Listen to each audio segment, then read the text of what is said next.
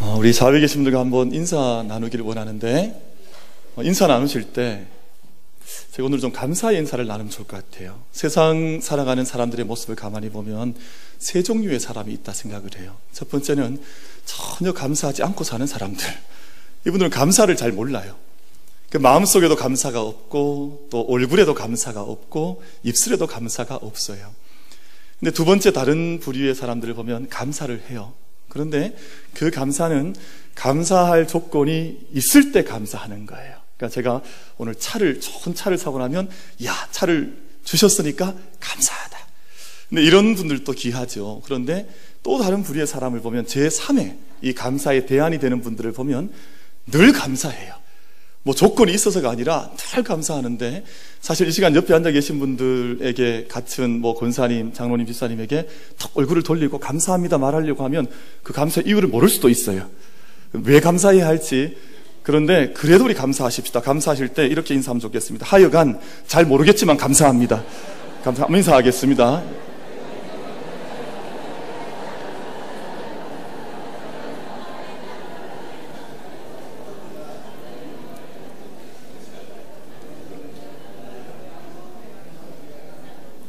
하여간 잘 모르겠지만 늘 감사하시기를 바랍니다.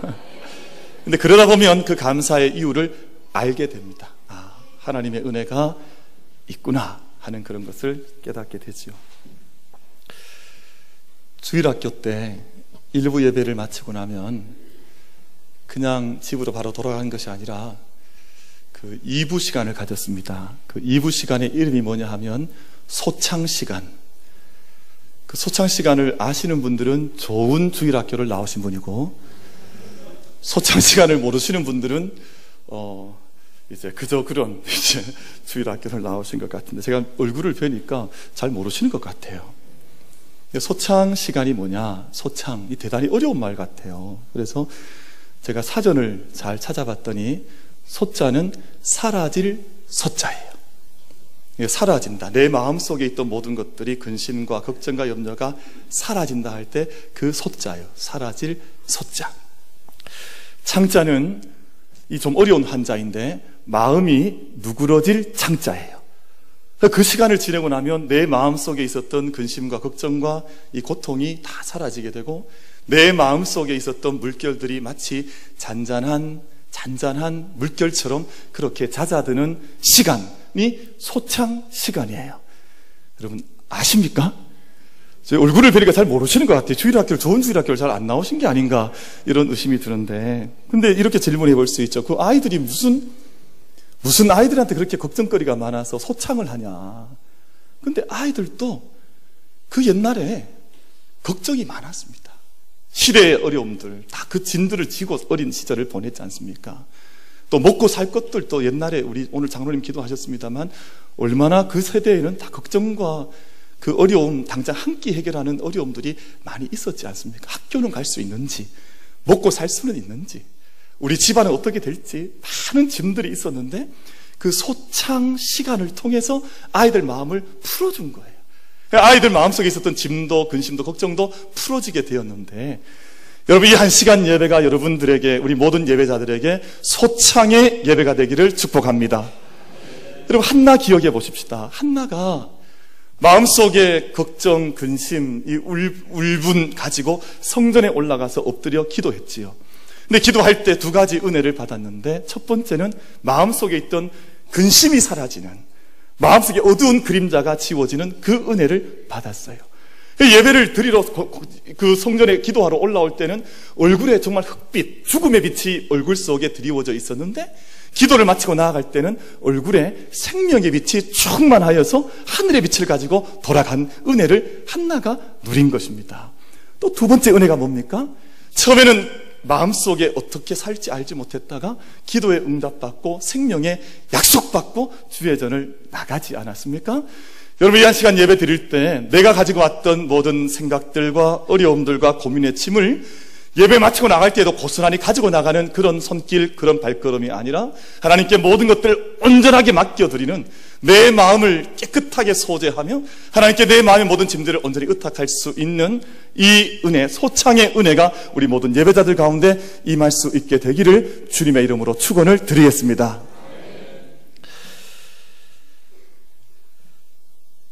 주일학교 때 저도 이 소창 시간에 재밌는 게임이 많았습니다. 재밌는 게임이 많아서 제가 이제 말씀을 준비하면서 이렇게 돌아봤더니 어떤 게임이 재미있었느냐.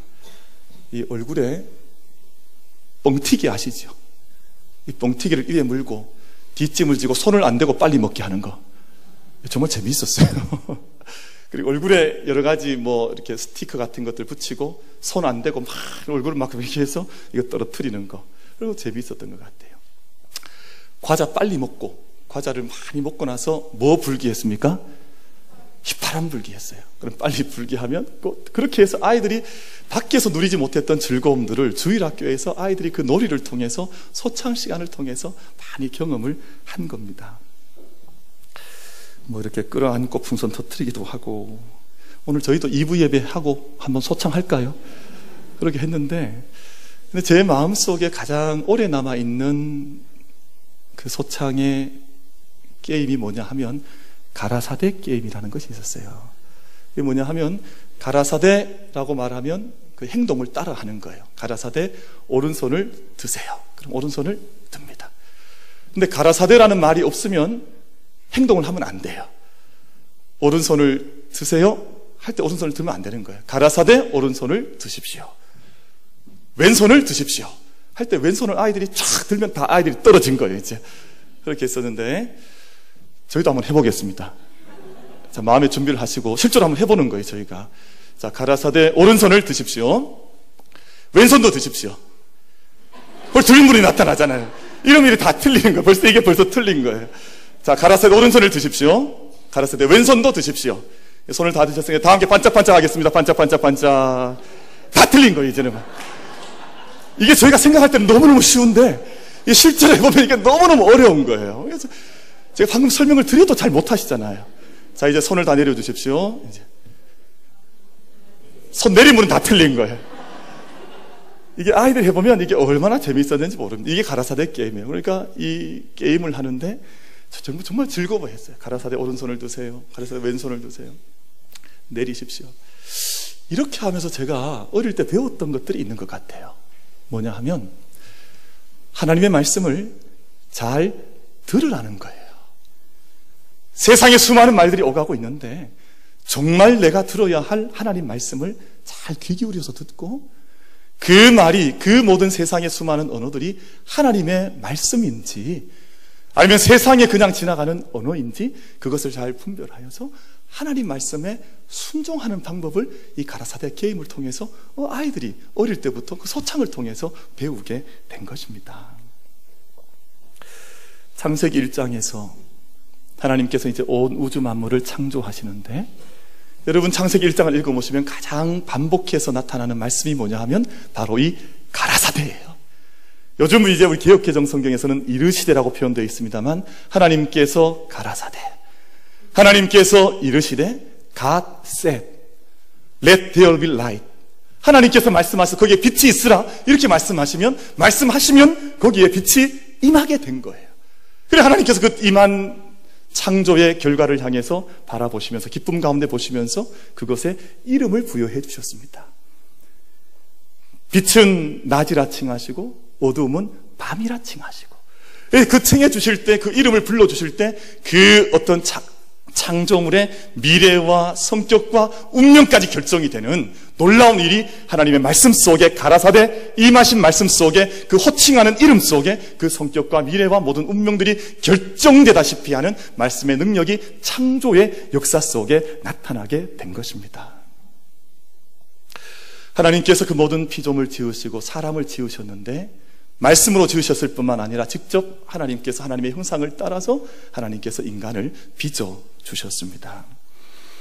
하나님의 형상을 따라 지어 주셨다고 하는 이 말씀의 의미는 뭐냐 하면 우리 모든 인생들에게 하나님께서 언어의 입술의 창조의 능력을 하나님과 함께 사용할 수 있도록 우리에게 그 능력과 은혜를 부어 주셨다고 하는 의미가 담겨져 있습니다. 그래서 우리 믿음의 사람들은 내가 오늘 내어놓는 하나님을 향한 믿음의 고백과 하나님을 향한 기도의 제목을 따라서 미래를 창조해 나갈 수 있는 창조의 능력을 하나님께서 모든 이에게 부어 주신 겁니다.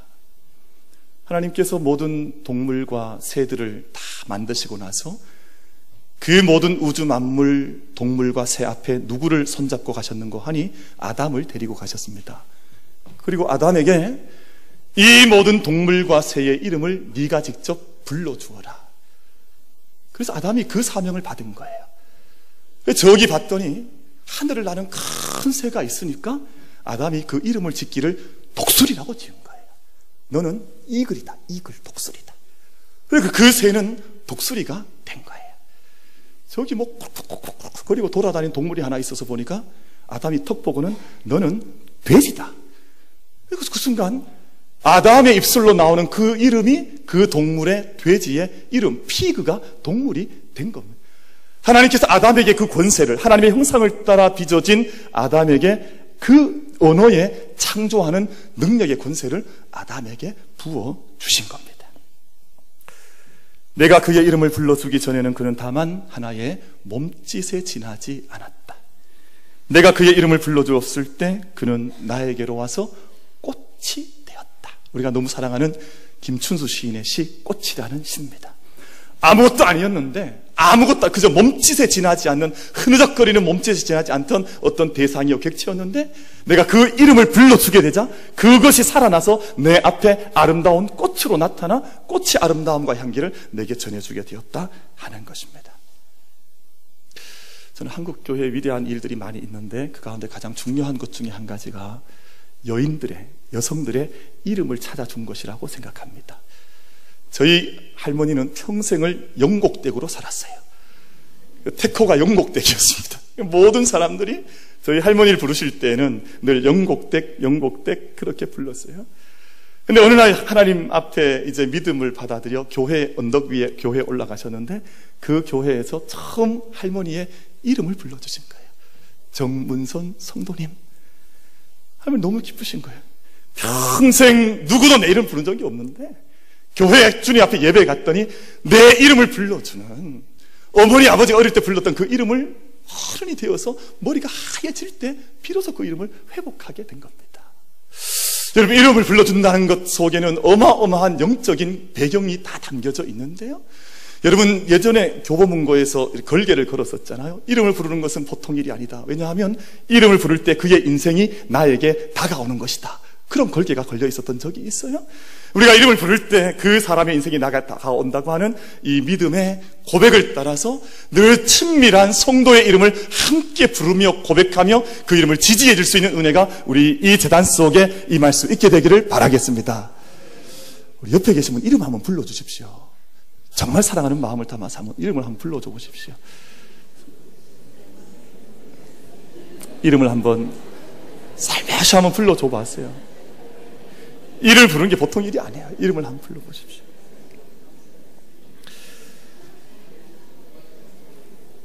하나님께서 때때로 이름을 바꿔주시는데요.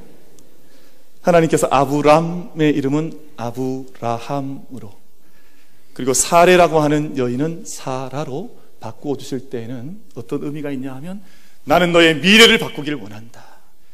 너의 남아있는 모든 인생을 이제는 모든 민족의 아버지, 모든 민족의 어머니로 너가 살아가기를 원하여서 나는 너의 이름을 새롭게 불러준다. 여러분, 하나님께서 어떤 이름을 부르실 때에는 그 이름만 단순히 우리 이름을 부르는 것을 발화라고 그럽니다. 이 철학에서는 발화라는 말을 자주 사용하는데요.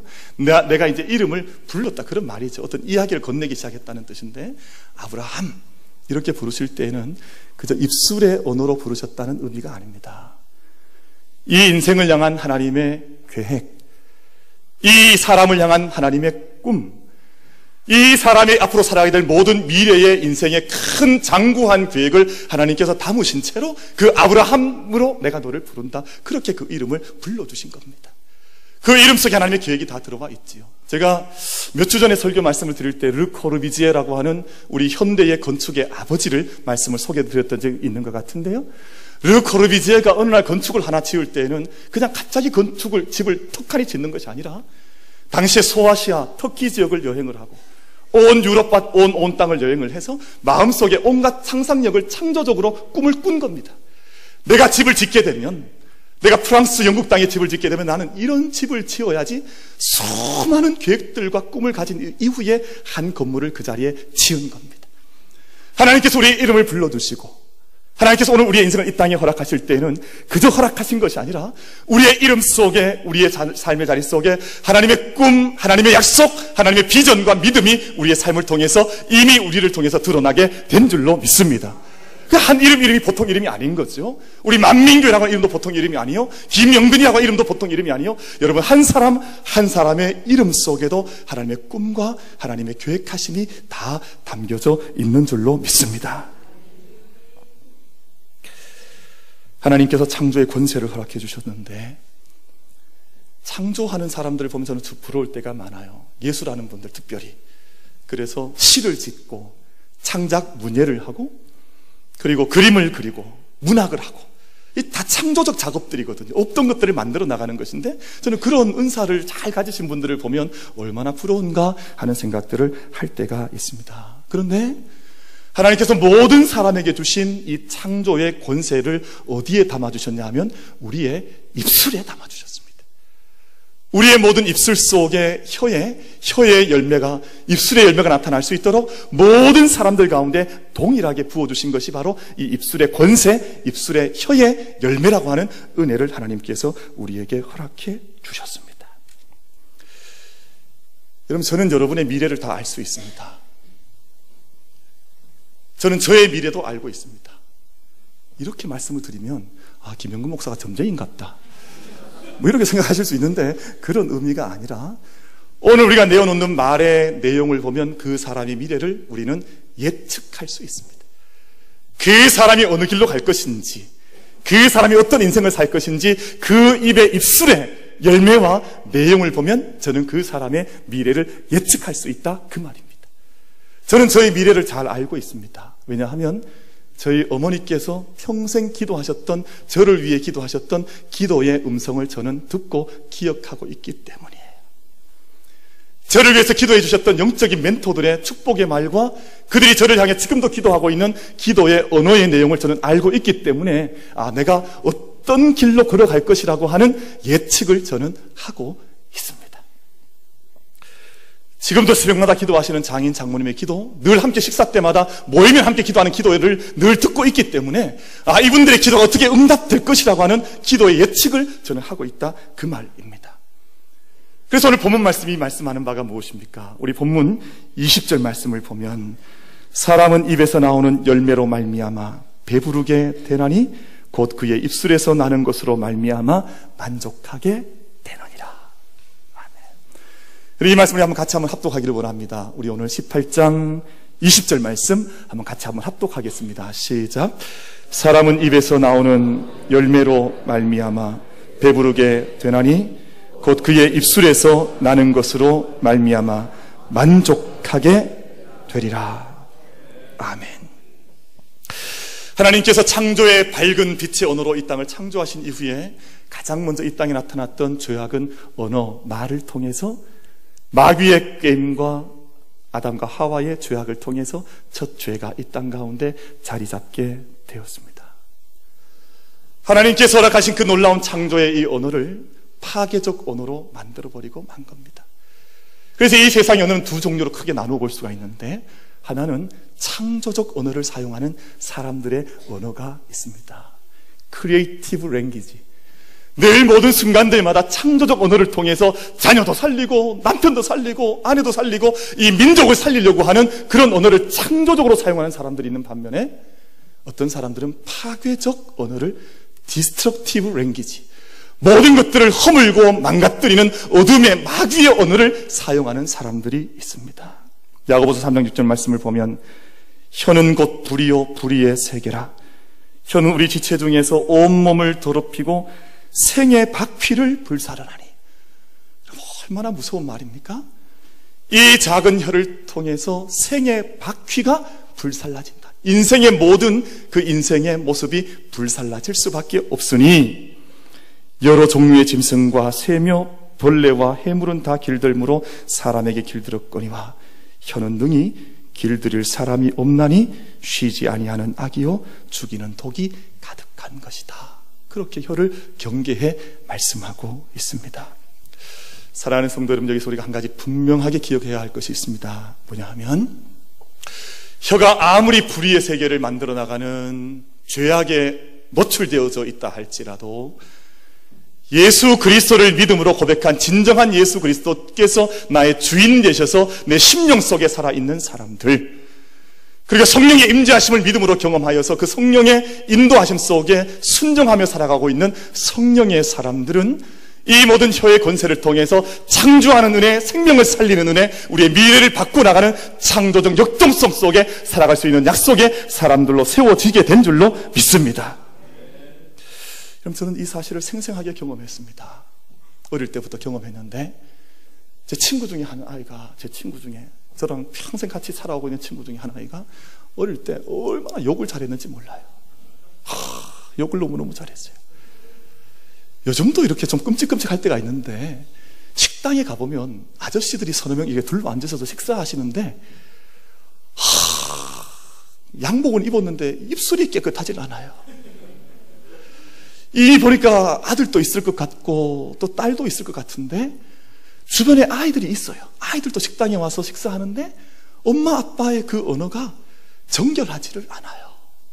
아, 그런 모습을 많이 봅니다. 제 친구가 그랬어요.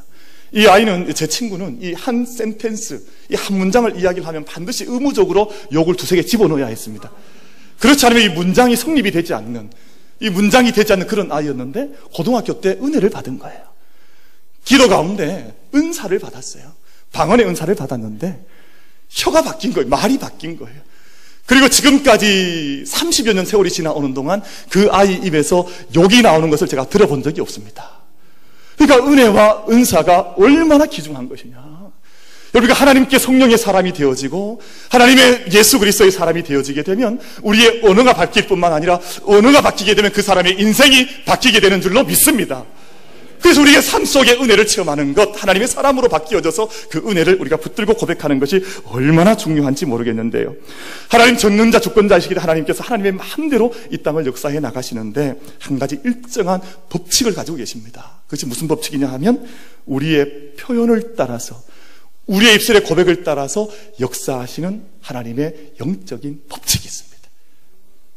하나님께서 이 모든 마음을 하나님의 뜻대로 하나님의 자유대로 운영해 나가실 때 하나님의 귀에 들려지는 그 메시지를 통해서 하나님께서 응답하시고 역사하신다는 것입니다. 민숙 24장 28절 말씀을 보면 그들에게 이르기를 여호와의 말씀에 나의 삶을 가리켜 맹세하노라. 하나님께서 맹세하셨답니다. 하나님께서 이것은 내가 꼭 다짐한다. 그 이어지는 말씀이 무슨 말씀인가 하니 너희 말이 내 귀에 들린 대로 내가 너희에게 행하겠다. 너희 말이 내 귀에 울린 대로 내 귀를 울린 그대로 나는 너희를 위해서 행하는 그런 하나님이다. 하나님께서 그렇게 계시를 해 주셨습니다. 솔로몬이 1천 번제를 드렸는데요. 여러분 그렇게 기도 생활하는 사람 하나님께서 얼마나 기뻐하시겠습니까? 1천 번제 새벽을 쌓고 기도하고 하나님 전에 올라와서 늘 하나님을 악망하고 소망하면 하나님께서 이유 없이 조건 없이 축복을 부어주시지 않겠습니까? 우리 믿음에 그런 믿음이 있지요. 근데 하나님께서 솔로몬에게 질문하셨습니다. 내가 너를 보니 너가 너무너무 기도를 하고 있는데 하나님께서 뭐라고 물으셨는고 하니 내가 내게 무엇을 줄고 너는 구하라. 그렇게 말씀하셨어요. 제가 하나님이라면 이 정도 예쁘면 그냥 확 부어주실 것 같은데 그게 아니셨어요? 내가 너에게 무엇을 주기를 원하느냐? 너는 나에게 구하라. 네가 구한 것을 너에게 주겠다. 그렇게 말씀을 하셨습니다. 솔로몬이 하나님을 향해서 답변을 하지 않습니까? 하나님, 이 모든 백성을 다스려야 하니 지혜를 저에게 주십시오. 지혜를 주십시오. 사람을 다스릴 때 지혜만큼 중요한 것이 없는데 솔로몬은 다른 부귀영화를 구한 것이 아니라 지혜를 구했더니 하나님께서 무슨 말씀을 하셨는가 하니 내가 내 말대로 하여 내게 지혜롭고 총명한 마음을 주노니 내 앞에도 너와 같은 자가 없었거니와 내 뒤에도 너와 같은 자가 없을 것이다. 내 말대로 내가 너에게 응답하겠다. 그렇게. 예수님께서 병자들을 고치실 때도 마찬가지였습니다. 세상이 고통받는 사람들 많이 예수님께서 공생했을 동안 만나셨지요? 근데 병자들 아픈 사람들 많이 만나셨는데 예수님께서 그냥 고쳐주지 않으셨습니다. 네가 낫고자 하느냐? 네가 이 일에서 일어서기를 원하느냐? 예수님께서 그렇게 물으시고 제가 낫고자 합니다라고 고백할 때 구할 때 예수님의 고침의 역사가 그 자리에 나타나게 된 줄로 믿습니다. 그래서 구하는 것, 고백하는 것, 내가 입술의 언어로 하나님께 열매를 올려드리는 것이 얼마나 귀한 일인지 모릅니다. 사랑하는 성도들 하나님께서 우리에게 듣고자 하시는 말씀이 있습니다. 믿음의 말 하나님께서 듣기를 원하시고 겸손한 말, 감사하는 말, 선한 말을 하나님께서 우리의 입술을 통해서 듣기를 원하십니다. 잠언 16장 24절 말씀을 보면 선한 말은 꿀송이 같아서 여러분 요즘은 꿀이 좋은 간식이 아닙니다만 옛날엔 꿀이 최고의 간식이었잖아요. 제일 맛있는 것, 꿀 한 방울 찍어서 먹어보는 것. 뭐 어릴 때 다 그런 소망 가지고 있었지요. 근데 선한 말은 꿀송이 같아서 마음에 달고 뼈에 양약이 되느니라. 어디에 양약이 된다고요? 뼈에 좋답니다. 그러니까 앞으로 뼈를 위해서 뭐 칼슘도 드시고 멸치도 드시고 우유도 드셔야 되겠습니다만 좋은 생명의 언어의 이야기를 많이 들을 수 있는 여러분들이 되기를 바랍니다. 이 축복이에요. 우리 뼈가 무엇을 하냐? 우리, 우리 몸에 우리는 뼈로 구성이 되어 있는데 뼈가 무엇을 하는지 잘 아시죠? 뼈는 피를 만들어냅니다.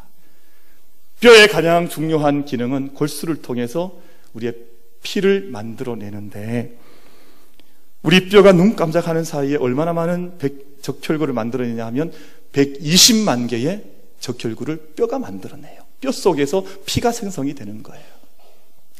근데 이 한 개의 적혈구 속에 얼마나 많은 산소, 우리 몸을 통해서 피가 산소를 공급해야 살지 않습니까? 근데 이 뼈에서 나오는 산소 속에 들어있는 이 피 속에 들어있는 산소의 분자가 11억 2천만 개. 어마어마한. 아무도 놀라지 않으시는, 참, 우리의 마음은 거의 잘 놀라지 않으시는 11억 2천만 개의 산소 분자가 우리 몸속을 살리고 있는 거예요. 얼마나 신비롭고 얼마나 놀랍고 감사한지 모릅니다. 생각해보면 감사할 게 너무 많아요. 우리가 왜 감사하지 않냐면 감사하는 그 내용을 모르기 때문에 감사하지 못하는 거예요. 감사할 수 있다면 어떻게 감사하지 않고 살 수가 있습니까? 11억 2천만 개가 되는 그 수많은 산소의 분자와 모양들이 우리 척척을 통해 온몸을 흘러가고 있기 때문에 우리 몸이 낫게 되는데 그 뼈를 위한 가장 좋은 약이 뭐냐 하면 선한 말이라고 말씀하고 있습니다. 입술로 고백하는 믿음이 있는 사람들은 삶의 결과와 열매가 다르게 될 줄로 믿습니다. 아둘람굴의 다윗 400명의 불황자들 함께 아둘람굴에서 다윗과 함께 지냈습니다. 또 도망자 야곱 이방의 땅에 팔려갔던 요셉 이 사람들의 행적이 창세기 말씀 속에 기록되어져 있는데 이들의 마지막 인생의 모습을 보면 이들은 모두 다 동일하게 저들의 입술에 열매를 거두었던 사람들입니다. 아무리 팔린들, 아무리 맞은들, 아무리 종이 된들 하나님 앞에서 불평함 없이 악한 말을 내어놓지 아니하고 하나님의 뜻이 내게서 이루어질 것입니다라고 하는 믿음의 고백 속에서 마지막 인생을 달려갔고 그를 통해서 열매를 거두었다고 하는 공통점을 가지고 있습니다. 그래서 하나님께서 무슨 말씀하시는 거 하니 이사야 57장 19절 말씀에서 하나님은 입술의 열매를 창조하는 하나님이라고 하나님을 소개하고 있습니다. 입술의 열매를 창조하는 자 여호와가 말하노라 먼데 있는 자에게든지 가까운 데 있는 자에게든지 평강이 있을지어다 라고 말씀을 합니다. 여러분 하나님께서 우리의 음성 듣기 원하시고 우리의 입술을 통해서 흘러나오는 모든 믿음의 고백을 통해서 그 입술의 열매를 입술의 은총을 거두시기를 원하시는 줄로 믿습니다. 한 가지 편지 글을 잠시 소개하고 말씀 맺겠습니다. 지난주에 그 봉헌 속에 들어있던 편지인데 이 편지는 우리 교회 성도님이 쓰신 것이 아니라 우리 교회를 몇 주간 동안 오셨던 저는 이분의 얼굴도 알지 못합니다. 이름도 알지 못합니다. 그런데 편지글을 쓰셨어요. 편지글을 잠시 읽어드리겠습니다. 개인적인 일로 주말마다 대구에 오게 됐습니다. 삶의 고비에서 우연히 들렀던 만민교회에서 위로와 치유의 시간을 갖게 됐습니다. 매주일 좋은 말씀으로 하나님과 새롭게 만나는 기쁨을 주신 목사님께 감사드립니다. 원래 저는 이 대목은 좀 빼고 읽으려고 그랬어요. 좀 쑥스러운 것 같아서. 그래서 전체 맥락을 잘 이해하시는 게 좋을 것 같아서 좀 집어넣고 좀 쑥스럽지만 읽어드립니다. 그 다음 말씀. 무엇보다도 이 교회를 통해 상처를 치유해 주시고 하나님과의 사랑을 회복하게 해주신 다시 불러주신 하나님께 감사드립니다. 2017년 2월 26일. 이렇게 그 봉헌 속에 편지를 써서 하나님께 올려드린 겁니다. 나를 치유해 주신 하나님, 나를 다시 불러 주신 하나님, 정말 우연히 대구의 교회가 얼마나 많아요. 얼마나 많은 교회들이 함께 예배합니까? 그런데 그 많은 교회 중에 하나님께서 한 장소를 정하셔서 불러주셨는데 그곳에서 나는 하나님의 은혜를 경험했습니다. 여러분 생각해 보십시오. 만약 이 고백을 하지 않았으면, 이 고백이 나타나지 않았으면 저는 이분이 누군지, 이분이 왜 여기에 있는지 아무것도 알지 못한 채 그냥 시간이 지나가지 않겠습니까? 근데 작게 내어놨던 이 고백을 통해 저는 이 사건이 있다고 하는 것을 알게 됩니다. 우리가 함께 이 편지글을 잠시 읽는 동안 아 우리의 언어를 통해서 하나님의 은혜를 고백할 수 있게 됐다고 하는 것을 우리가 함께 경험하고 배우게 된 것입니다. 여러분 한마디 고백을 가볍게 생각하지 마십시오. 한마디 믿음의 은혜의 고백을 내어놓는 것을 부끄럽게 생각하지 마십시오. 주님께서 뭐라고 말씀하셨습니까? 사람이 마음으로 믿어 의에 이루고 입으로 시인하여 구원에 이른다고 말씀하고 있습니다. 그러니 한마디 입술의 고백이 우리에게 얼마나 놀라운 하늘의 은총이 되는지 입술의 열매가 얼마나 놀라운지를 우리는 그이 말씀을 통해서 깨닫게 되는 것입니다. 우리 사랑하는 만민기 모든 성도님들께서 평생을 사랑하시는 동안 우리의 창조적 믿음의 언어를 통해서 우리의 먼 미래와 우리의 다음 세대를 믿음 안에서 창조적으로 만들어 나갈 수 있는 약속과 은혜가 넘칠 수 있게 되기를 주님의 이름으로 축원을 드리겠습니다.